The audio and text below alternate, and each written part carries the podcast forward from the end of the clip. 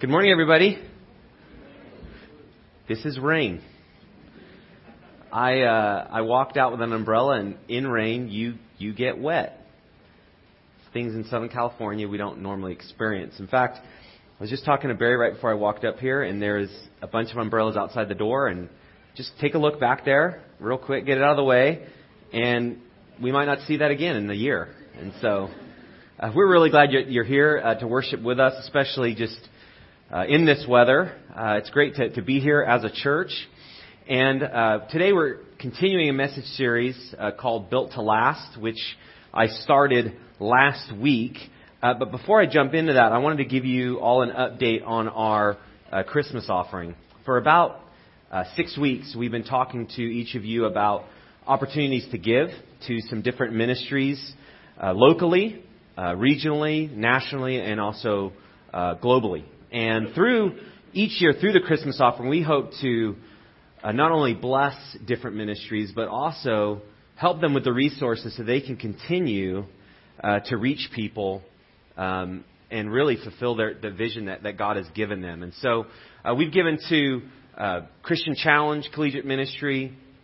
We've given to the 176 Network, which is our network of churches. We've given to the Lottie Moon International Missionary Offering to help missionaries throughout uh, the world. Uh, we've given to some other things, and I want to let you know that we have reached our goal. And so up here on the thing, our goal was 30,000, and we actually were able to raise $36,600. Let's give God a hand for that.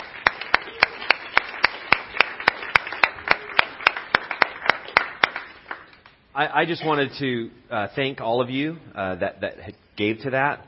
And as you look at that number, that really represents lives changed. And so we're giving the money to the ministries and also to the Church in the Valley building an expansion fund for our Diamond Bar campus that they look to get into a more permanent uh, location. Uh, but as you look at that number, that really does represent uh, the generosity uh, of you. And I just wanted to thank you for, for your giving to this. And also, uh, this also just represents the challenge that we still have and the vision that we still have to continue to give to the things that really do uh, impact uh, people's lives. And so I just wanted to give you an update on that. Uh, thrilled that we get to bless uh, those ministries, and thank you guys for, for partnering uh, with us. And so it's officially wrapped up, and we'll be starting to send those funds uh, to those ministries very soon.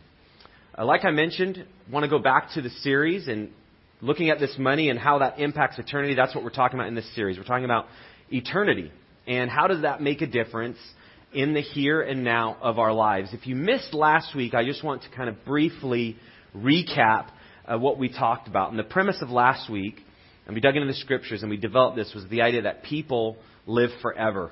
We are eternal beings. And we actually go on into eternity. And because of that, this life is not all that we have.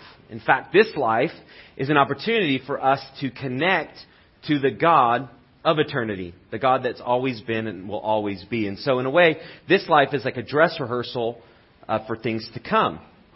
Because that's true, and as you dig in the scriptures, you find that this life not being all there is doesn't take away meaning from this life, it actually adds meaning. The fact that this isn't all there is gives us implications for on the choices we make, the attitudes we choose, the things that we pursue, because our choices right now and what we do every day impact forever. They impact eternity. And I don't know about you, it, it, sometimes in the middle of all that I have going on, it's hard to kind of gauge how does eternity and what happens after this life, how, how does that kind of impact the, the here and now. And so the goal of this series is to take this idea of eternity and look through that like you would a lens. And as you look through that lens, how does eternity and the fact that there's a life after this one how does that make a difference? And so today we're going to get specific and talk about uh, relationships. But I, I, quickly want to summarize, and if you did miss the message, you can listen online at churchinthevalley.com and you can click on, on messages. Uh, we talked about how forever in the scriptures is described that there's two places that, that God has given for forever. And it's eternity with Him in, in heaven, or it's eternity without Him, separated from Him in, in hell. Again, we don't talk about heaven and hell a lot, although uh, people have different notions of that. And that's kind of what we talked about last week. What does the Bible say about heaven and how does that impact us? And then what does the Bible say about hell and how does that impact us? But since this life determines where we end up in eternity, again, what we choose here and now really does matter. And so our goal is to take you on a journey of what the Bible says, match that with some of maybe some of the common preconceptions that we have in our own life, and then decide what, what, what really is true and, and, what's real. And our hope is as you look through this lens of eternity, it, it will actually shape and add kind of some different layers to your own thinking, maybe some different layers to your own experience. And so that's kind of what we're headed uh, and the goal of this series. So I want to go back to uh, relationships. Relationships uh, have this eternal importance. I'm going to talk about that in a moment. But I want to talk about this, this scripture in Ecclesiastes, which talks about this tension that we have uh, with eternity. Uh, there's part of us where we may not talk about it a lot with people, but we think about what happens after we die. We kind of wonder. Uh, we may be fearful of it. We may be excited about it. But wherever we stand, there's this, this kind of thinking and, and leaning, and we wonder what really happens after we take our last breath. And the tension is also, well, I just want to live my life. And I just want to take care of the thing right before me. And so we live in this like here and now pressure versus what is to come. And that's that's actually normal. If you've ever felt that tension of this life and the pressure, but then wondering if there's something else, if there's something better, that's actually because we're we're hardwired to, to deal with those tensions. Ecclesiastes talks about that, and this is where I want to start. This is like the helpful perspective, big picture. This is what it says in Ecclesiastes 3. It says, He, that's talking about God, has made everything beautiful in its time.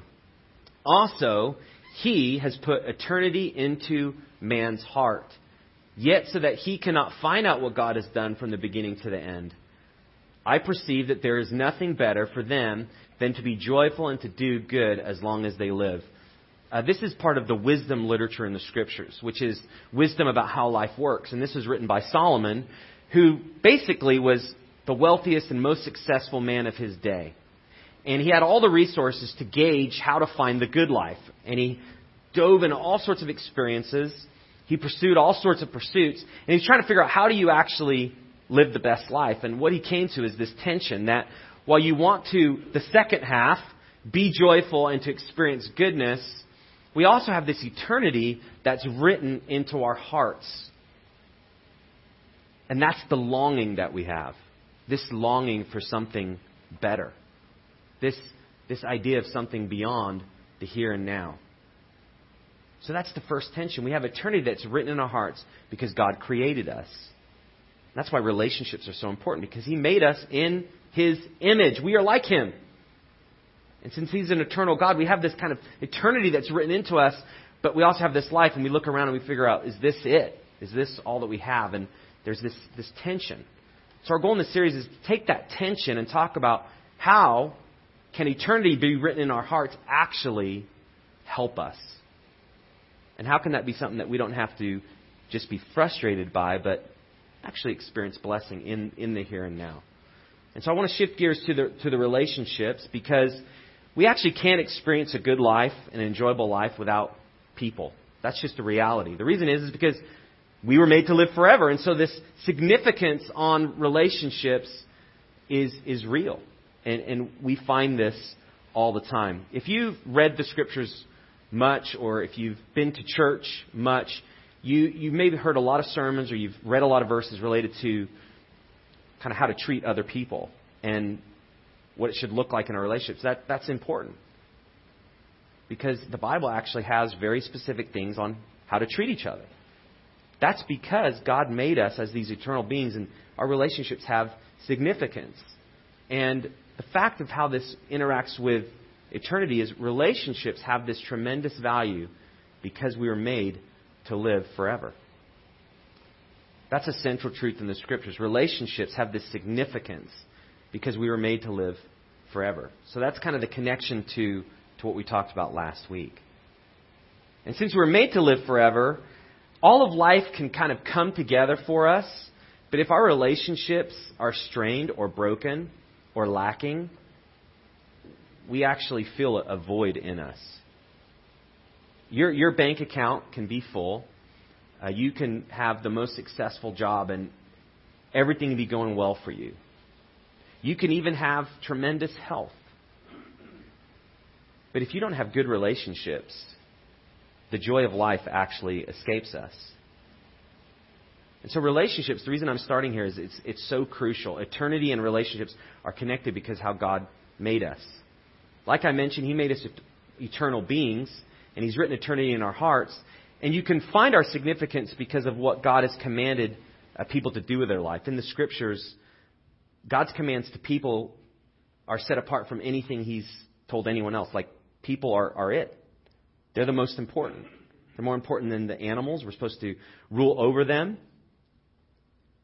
But in the creation, He actually made it for us to enjoy. And so you see, God, God elevated us above everything else He created. And we're made in His image, and nothing else is. And so there's the significance of this relationship, how we treat each other, and how we view God impacts every aspect of our life. And so I want to kind of talk about how eternity and relationships are connected. Since eternity is written into our hearts, how does that look when, when we have the right view of eternity? And then, what happens when we, we don't have the right view of eternity? How does that impact our relationship? So I actually want to kind of go negative first. If you're that kind of person, I always like, let's get the bad news first. So we're going to start negative. Okay, we're going to look at what happens when we have the wrong perspective of eternity. The wrong perspective could be it's not real to us, or we don't think there is eternity, or whatever it may be. But, but what happens when our view is, is not correct? And I want to start with this, this premise that our relationships erode over time because we suffer from eternity amnesia. That is, that eternity doesn't matter. Okay? But when eternity doesn't matter, our relationships actually feel the strain of that. I've been reading a book by Paul Tripp, uh, who's, who's a great author. He, he's a great thinker and a people helper. And he wrote this book called Forever, and he, this is the first time I've heard this, this phrase coined, this, this eternity amnesia. And what he's saying is, is if, if we live this life without eternity in view, every aspect of our life feels the strain of that. Because we weren't made for this to be all there is kind of what I talked about last week. This life cannot be all there is. But if we think this life is all there is, it actually damages our relationships. And he talks about eternity amnesia in three ways. Uh, the first way is that it actually causes us to have a self oriented focus, which all of life has me in the middle of it. Like I gauge everything from how it's good for me or beneficial for me, how it makes me look. I'm, I'm the middle of my universe. With eternity in view, you realize that there's actually a God out there that's created me. And if my life's going on forever, I need to make sure I'm living it in line with Him. So your center of your universe becomes different when you look at eternity and what God's created. Uh, it also causes us this eternity amnesia, a need to control. And then thirdly, it also makes us place unrealistic expectations. So that's this idea of you, you forget that eternity is real, or you don't think about it, and it doesn't impact into this life. When that happens, all these things trickle down into how we treat each other. And I, I kind of want to talk about that uh, a little bit. Uh, when we are self oriented, we, we tend to devalue others because if eternity is not real and this life is all there is, then people just exist to give me what I want. Because that's the meaning. That's it. And so I'm going to treat them as people that need to meet my needs. And that leads to us wanting to control them because if they're giving me meaning or if they're giving me value or if they're wanting, you know, if they're the only people that can meet my needs because this life is all there is, then I'm really going to want people to, to do what, what I want. And when they don't do what I want, that's going to really impact the way I treat them and how I relate to them in the future. And so all of this, this idea, it's, it's real. And I don't know about you, but have you ever felt like somebody just had a plan for your life? Like you're like, they really, I feel like they're really wanting me to do something, and I don't really want to do it. And may, maybe it was like your parents, or maybe it was a roommate, maybe it was a friend, And sometimes it's direct, like they want me to do something, I don't want to do it. Sometimes it's passive aggressive, like they're not really saying what they want, but I feel this expectation. But if you've ever felt controlled, does that impact you? It does me. Like, wait a second, are you just are you winding up this and you just want me to walk in a certain way? Like I'm not a doll, don't try to control me. But that that's what we feel like. On the other side of that, have you ever tried to control somebody else? You know, you you really want them to do something, and I've got to figure out a way f- to make them do it. If you're a parent, you may have felt that with your kids. Again, friends or roommates. But this, this need to control is, is, is real in us. We want people to do what we want them to do. And when they don't do it, we can get upset. And so if you look at the root of our problems relationally, think of like your own relationships when there's been strain and when there's been tension.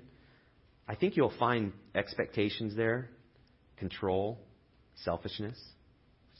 Those are the roots of problems in our relationships. And it's actually not just haphazard, like, that's interesting. How come all relationships are like that? Well, it's because eternity is written in our hearts.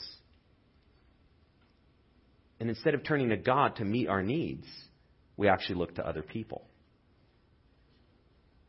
That's one of the biggest implications of lacking this, this eternity amnesia. is We tend to look at people as meeting my needs. And I mention it, but eternity amnesia, if it c- continues to forget forever, to forget eternity, to not think about it, for it not to have implications in our relationships, it actually does cause us to place these unrealistic expectations. This, this is what it looks like. I talked about this last week a little bit, but if there's no forever and God's not going to make things right, then what hope do we have? If there's no forever and God cannot help us, then people do become a means to our ends. We don't tend to think about this, but this idea of God and how he's going to wrap up history and his role in eternity, it impacts everything.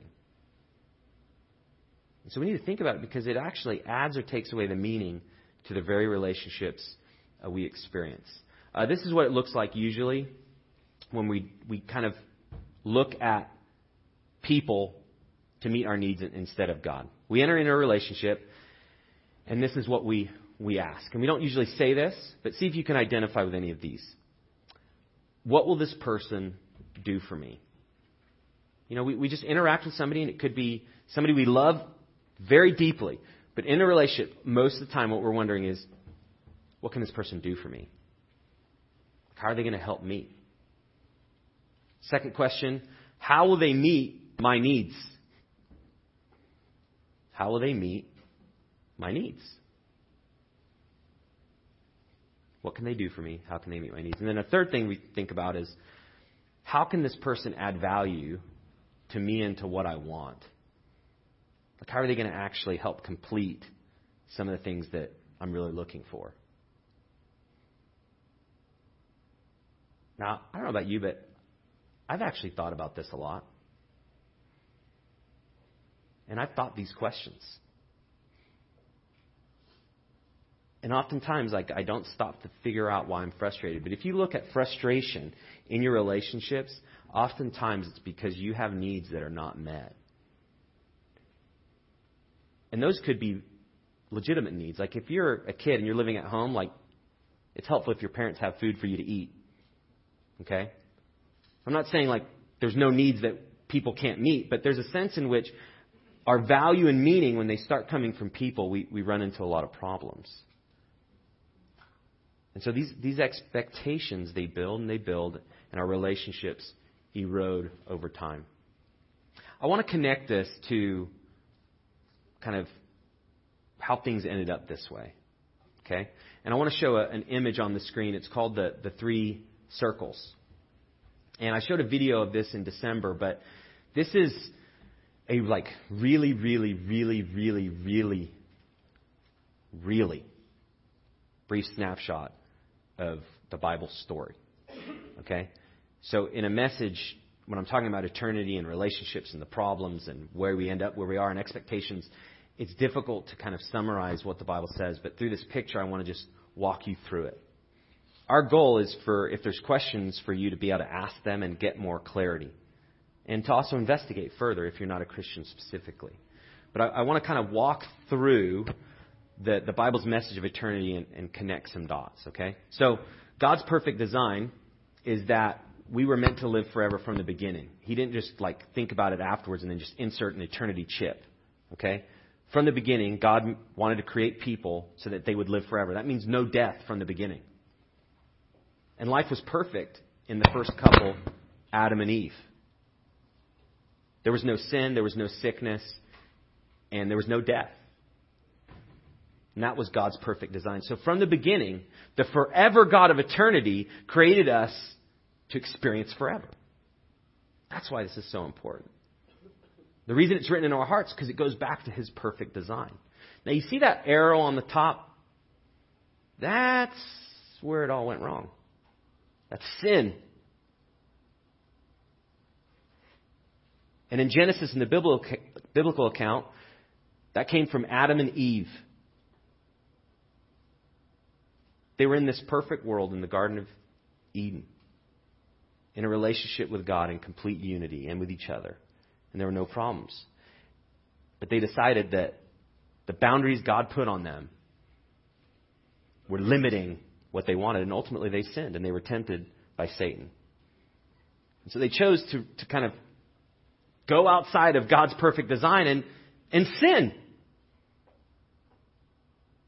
And it's really easy for, uh, like, Adam, I, I've thought about this ever since I was young, and I started hearing stories like, man, if I was Adam, I wouldn't have done that. You ever thought about that? Like, there's just times you're like, Adam and Eve, why'd you ruin it for all of us? And then I realized, like, I'm a sinner. And I would have done the same thing. And there's a part of it's perfect design, but we, we broke out of the boundaries that God placed on us. We wanted to be independent. And so that sin that Adam and Eve made connects to us. And because they sinned, we've sinned. And we would have sinned if we were there too. And so we're all under this, this brokenness of sin. And that's the next circle, this brokenness. And that is the perfect design, because of sin, is now broken. So death actually entered. And in the Bible, the wages of sin is death. Not only was life going to end on this earth, but death is the ultimate judgment of God. Since God is righteous and he is just, the punishment of sin is death. And that death is represented in this separation. So when I talk about hell, it's come from that top arrow. That's where the brokenness is. Ultimately, we can be separated from the God of forever because of our sin. And those arrows that point outward from the brokenness those are the ways that we look to try to mend our brokenness. Most of the time, we don't go back to God's perfect design. And the way this has implications for today is one of those arrows is people. We're broken because of sin, and the perfect design is now shattered. And there's disappointment, there's frustration, there's longings that we can't find. And what do we do? We take one of those pursuits and we go to people. In the brokenness, we come to people and we say, You! Fix it! You! Fix it! You! Fix it! I don't want to leave anyone out, okay? Right? That, that's what we do. But what we don't realize oftentimes when we want to control and we put this expectations, it's not just that we're, you know, bad people who have bad relationships. It's that we have sinned and we are marred by sin and death. The hope we had is gone. So one of those arrows is people. Another arrow is money, success, passions we want to find, feeling good. Those are all the arrows that we come and we say, fix it. We're shattered and broken and fix it. But what you find in Scripture is nothing outside of God's perfect design fixes it. Nobody can fix it. You can have the best parent, the best friend, the best leader. They cannot fix it. They cannot fix your brokenness. The only person that can is God's Son, Jesus. And so you have to choose the outward pursuits, and you find in life, you, you come up empty. One of the best relationships you can find with somebody who has had a really rough life that's found Jesus. Because what you find is they have lived every arrow to try to fix it, and it's not worked. It's one of the best conversations you can have because they've lived it and they've realized none of these can fix it. And so they come back to the only one that can, and that is Jesus. And a Christian is someone who's turned and believes that there is no other person or thing that can fix my sin problem except Jesus. And again, the penalty of sin is what? Death. And what did Jesus do? He died. And what he died for? He died for me and you and for the sin. So because God is just and righteous, and the penalty of sin is death, Jesus came to die in our place. So when we turn and believe that that is true, and you realize that the only way I can be fixed and go back to the design for which God made me, it's only through Jesus. And a Christian is somebody who's said, I cannot fix me. No one else can fix me. Only God can fix me through Jesus. And as a church, our goal is to help people who are pursuing all the other arrows to realize that it does not work. And that doesn't happen by somebody speaking a sermon, it happens by the lives that we live. Because what we're saying is, by me turning and believing and finding Jesus, I can grow. And I can experience the life that God wants me to have here and now, which extends into eternity. So, again, that's just a little snippet of really what the scripture calls redemption. That's the redemption story. Perfect design, shattered, broken. You can't fix it except through Jesus. And that's why we exist as a church. That's the news we want everyone to know. But what happens is, again and again, we forget that that is true. So the God who gave us Jesus now connects us back to Him and forever. And so we don't need to place the void that we experience on other people. Because the God of eternity through Jesus Christ has now filled that void. And that's why marriages can actually be better. Because if you have two married people that realize they're not what's going to make each other happy, that actually can be a healthy marriage. That's why friendships, Christian friendships, are better than any other friendship. Because when you have two people that are friends that realize the other person cannot make them happy, that can be a healthy friendship. You see, and it can go on and on and on and on. That, that can sound kind of elite, right? That can kind of sound like, well, how, what? How can that be? Well, it's because no other arrow fixed the brokenness. So this is true. And it's real. And it's experienced by us. So when we look at others, realizing that that is not my ultimate happiness, they're not my ultimate value. What they think of me is not my identity. How they treat me is not my ultimate meaning in life relationships can actually be freeing again. God gives us this value. Romans 5:8 describes this love of Jesus. But God shows his love for us in that while we were still sinners, Christ died for us. So we were sinners, that means me and you, we're all sinners. But Christ died. And the reason he did is because of his love.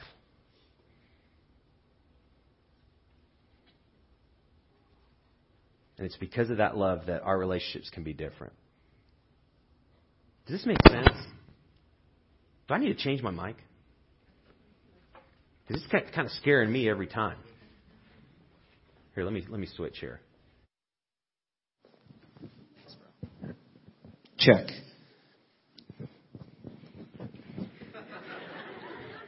It's like I can't, I can't hold. It's like I just got to turn it. Speaking of brokenness, about to experience that. But um, so Romans five eight. This is this is a scripture which which it kind of turns the corner. Since people can't give us our ultimate value and we can't find our meaning in them, then, then we need someone else. And that's where Jesus Christ came in. And that's the description and the picture of God's love. And so I, I want to shift gears. So I, I've given you kind of perspective of kind of why we've ended up here in our relationships. And I want to kind of turn the corner and, well, how does then a relationship with Jesus and connecting to the God of forever, how does that make a difference? And that's where I want to spend the rest of our time. And I'm going to go really quickly. I encourage you, and this is true every week.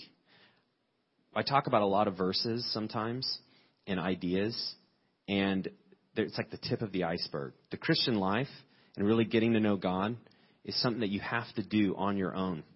And so I encourage you, if, if I read a verse and it like strikes your interest, I, I encourage you to kind of ask more questions about that, read more about that, read the context, like what the verses before, what were the verses after, and begin to chew on the Bible. Like, not really, but meditate on it, okay? Uh, that will actually help you get to know God. And so I, this is kind of how this is going to be. This is going to be kind of quick, okay? But I, I want to kind of talk about how God's love is what we need to be joyful and do good. So how does God's love make an impact? It allows us to do good to others. Because of our brokenness, again, I can't treat you the right way, ultimately. I don't have it within myself. I'm selfish.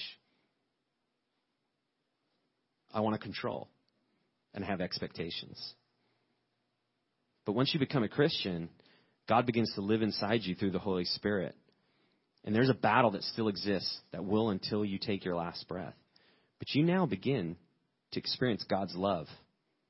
And you can extend that to others. So the God of forever allows us to connect back to Him through Jesus Christ. And we now can rely on His resources. And the main foundation of all of that is love. And that's where I want to spend the rest of the time. So, how do we kind of bring this lens of eternity back in our relationships? It's through love. Now, that is such a popular word in our culture. And it has been throughout hundreds of years. Like, lo, lo, just you just got to love each other.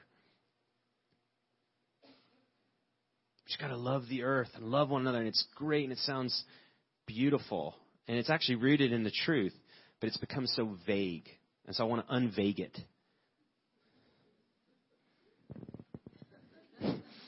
See, it's the mic problem here. Okay, so so let's let's get specific. So if you want to kind of experience the kind of relationships that God wants to have, it comes through this relationship with Jesus Christ where we experience His love. And then we can actually have an enjoyable atmosphere. And that comes in three ways. The first is we can begin to do loving things to those around us. 1 Corinthians 13, if you've not read this in a while or if you've never read it, I encourage you to read this. This is a great chapter in the Bible in the New Testament written on love. And it's used in lots of weddings. It's Facebook memes. I mean, it's posted. It goes viral all the time. But dude, it's heavy. It's got so many implications for how to treat each other. And it's not romantic feeling ooey gooey love. It's actually God's love. So when people talk about this verse, it has to be God's love. It's no other love because it's sacrificial love found in the sending of his son Jesus, found in the dying of the cross of Jesus, found in the rising from the dead of Jesus. That's the love. Okay? And so 1 Corinthians 13, I encourage you to read it, but this is just a snippet. It says, Love bears all things, believes all things, hopes all things, endures all things, love never ends. How many of you heard that before? You ever been to a wedding? You've heard that? Now, hear me. I'm not saying like they shouldn't be at weddings. I mean, that's actually that's good. But we, we've heard it before. But this is actually the difference that a relationship with God makes is that we can experience this kind of love with each other. And I just want to kind of break it down really, really quickly. So, love bears and endures. I was just thinking about that. This is what it means. When we have God's love and we realize that we don't have to get our value and meaning from others, we don't have to bail on people. Usually, you don't meet my needs, you don't do what I want, I'm done. I'm done with you. With God's love, you don't do that because it bears and it endures. So you don't you don't bail on people. The enduring there is, is patient.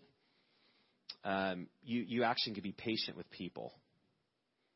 And patient can sometimes be this neutral thing, but it's actually when people are irritating and frustrating you, and when they maybe do things again and again, you, you actually bear with them. You hang in there.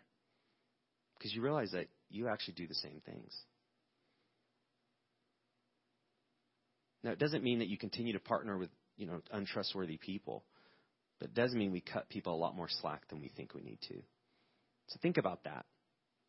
Who in your life right now could you bear and endure with? That's what God's love wants you to ask. Okay? Uh, love believes and hopes. Uh, this is you think the best of people.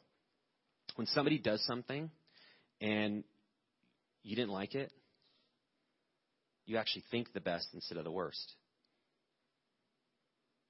There's times in my house I go and, and one of my kids does something and it like messes up my orderly little world, which isn't orderly at all, but in my head it seems like it is. And I think oftentimes like they did that to just mess with me. And I, I take it personally. Have you ever taken something personally and you can't let it go? Like oftentimes, like there's a lack of love there. And so instead of thinking the worst, that they did that to get to me, they actually might have just done it without thinking about you at all. But again, because we're so self oriented, we can't can't fathom that, for better or worse. So love believes and hopes. You, you think the best and you act with goodwill towards people, not resentment. So practically, you, you really actually work on not being a cynic. I don't know about you. Social media has not helped me in that way. I read Facebook and Twitter, and through comparison or just being angry at what people say or do, I just get to the point where I sometimes can just lack all goodwill. Like recently, because of events in our country. Like, you want to see like this be real? Like love or not? You, you see it on social media. It's like it's a, it magnifies this tension. Okay, so that that's the, the doing loving things. I want to go on to, to saying loving things. You actually can't talk about having relationships that last without talking about words. We all know this. Words hurt. They can cut us and they can also encourage us. They can give life or they give death. There's that picture of that. They, they just build people up or, or they tear them down. And the Bible, again, is very specific on how our words can be a help to others. So when you look at people through the lens of eternity, realizing that they have significance because God made them and they're made in His image, you do not say words to people that tears down who they are and how God made them. You know, they're made in His image. Now, doesn't mean that we just agree with everything that they do but we say things in, in a loving way. And Proverbs 12 says this reckless words pierce like a sword, but the tongue of the wise brings healing. Um, I was thinking in my own life, what are some ways that my words are reckless? Here were some things. Uh, speaking without thinking. Have you ever spoken something and it came out of your mouth, you heard it, and you thought, uh oh, I know I have. That's reckless. Because you speak without thinking how that's going to land. And you're just hoping as it's in the air, about to hit their eardrums, that it's going to not be as bad as it sounds. But oftentimes it is. That's reckless. Have you ever gossiped? It's getting real. Right? You, you know, you just, somebody did something and it's bothering you and it kind of goes back to that like you're trying to bear, you're trying to endure, you're trying to be patient, you're trying to think the best, and then you see someone else and you just want to tell them what this other person did. But that, that's reckless. In fact, the strongest warnings in the New Testament are to, to people who gossip within the church. Because what happens is it's just like fires and sparks, and the whole thing can be set ablaze. But it happens through words. So gossiping is reckless, speaking without thinking is reckless. Have you ever promoted yourself at the expense of someone else? And it may be calculated or it may not. You may not even thought about it. But you put yourself in a position by what you say, it makes you look good and it makes someone else look bad or dumb. I've done that. When you do that, you actually take away from the image that God's created them in. You're belittling them. And if somebody's ever done that to you, it's actually hard to let that go. But when you look through this lens of eternity, you realize that God, people matter. How I treat them matters. You've made them, they have significance. And so I pray oftentimes as I'm relating to people, God, help me to say things that are pleasing to you and then helpful to others. And I mess up all the time. I say things and I think I shouldn't have said that. I could have an opportunity to help and instead I, I, I didn't. So I go back to God and I just I ask for forgiveness. I clear it up with people. And I just ask God to, to help me just be loving like He is and just continue to rely on His Spirit. Okay, so that's doing loving things, saying loving things. And the last is choosing a loving attitude. This is, uh, so far I've been talking about actions, what you do and what you say. In the scripture, you actually, you actually find that love begins in our head with what we think, and it actually comes from our heart, what we value. And Jesus came on this earth to kind of connect that dot and he always raised the bar of what it meant to love people and love others. And so when he came, he always said, you know, you've heard that is written. And so he kept kind of saying, you've, this is the law, this is the law, this is the law. But I say to you, and he kind of gave them another thing to think about, which was God's intent of the law, what we're supposed to do, how we're supposed to treat people. And in this one instance, he has this exchange of the attitudes that we have towards people and, and he gives this chilling remark, and I want to read this. It's Matthew 5. It says, You have heard that it was said to those of old, You shall not murder, and whoever murders will be liable to judgment. This is back to the Ten Commandments. You shall not murder. And if you do, there's going to be punishment. But I say to you that everyone who is angry with his brother will be liable to judgment. So if you're angry, and that anger is diminishing the person you're angry to, you're, you're liable to the same judgment. And he goes on. He says, Whoever insults his brother will be liable to the council, and whoever says, You fool, will be liable to the hell of fire. And that idea of you fool is, is the identity and the meaning of somebody. If you approach somebody and in your heart you think you are nothing, if you treat somebody like that, and you think they have no value, Jesus is saying, even if nothing comes out of your mouth, you're liable to judgment. What he's saying is you deserve hell because that's sin, just like any other sin. The good news is, in our brokenness and in our sin, we still can find hope through Jesus Christ. And so this, this judgment is awaiting all of us. But through Jesus, if we decide to follow him now, we can escape it. So that's, it kind of goes back to that original picture of how God created things to be. So that's just a little snapshot. I encourage you to kind of think about that. Uh, I just want to close with some just questions. I don't even think they're on the screen, but what's what's the atmosphere of your relationships right now? As the band comes up, I'm going to wrap up. But what's the atmosphere of your relationships right now? And uh, is there some erosion? Is there just you, you feel kind of this this tension? And just ask God to show you like is there some expectations? Is there some control? Is there some things that you're looking to people that only God can give, like your meaning, your value, ultimately your needs. So I just want you to, to think through that. And then uh, there's some next steps that you can take uh, today as well, and those are on your connection card. So if everyone can pull out your connection card and finish filling that out, which John had you begin. Even if you filled one of these out every week, I encourage you to do that again right now. Finish filling that out. And on the back are some next steps that you can take.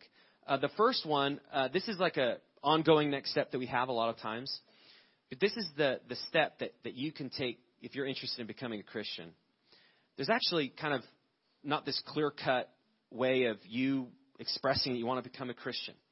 Like if you've ever wondered how do I do that, or how do I, you know, ask more questions, or how do I kind of figure out what that means?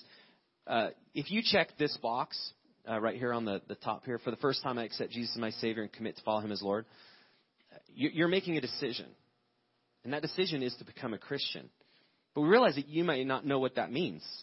So if you check that, you're giving us permission to follow up with you and to send you some information so you can begin to look, figure out what that looks like. Okay, so if you ever wondered about that, if you check that, that's kind of the first step for you to become a Christian. And as a church, we want to help you do that. Okay? Uh, the second next step is read through 1 Corinthians 13, which I kind of encourage you to do. Ask God for insight on this kind of love that, that He can give to us. And then the third is identify a relationship where you can work to create an enjoyable atmosphere. Just ask God to show you, like where some tension points are. If somebody specific comes to mind, just ask God to show you that person. And begin, God, help me to see them as you've created them. How to begin to, to do loving things towards them. God, help me to say loving things. And help me to choose a loving attitude. So I encourage you to do that. I'm going to pray. We're going to sing a song back to God as we uh, receive our offering. Let's pray. God, you are, you are perfect in every way, and for every problem, you have a solution. And ultimately, that goes back to the beginning. Even though we are sinners, we don't have to experience death. And even though we want people to give us meaning, there's another way, and you've even provided that. So thank you for sending your son Jesus to fill the void of eternity and forever that, that we long for. Thank you for mending us in our sin, that even though there's still frustration and, and we're not perfect, uh, you do good and you actually bring joy into into our lives. So, God, I, I just pray for anyone that's in the middle of a broken relationship this morning, anyone that's discouraged, feeling overwhelmed by the strain of a relationship. God, will you give them hope and steps that, that they can take to begin to transfer your love to those that they relate to? So we ask this in the help of your Son, Jesus. Amen.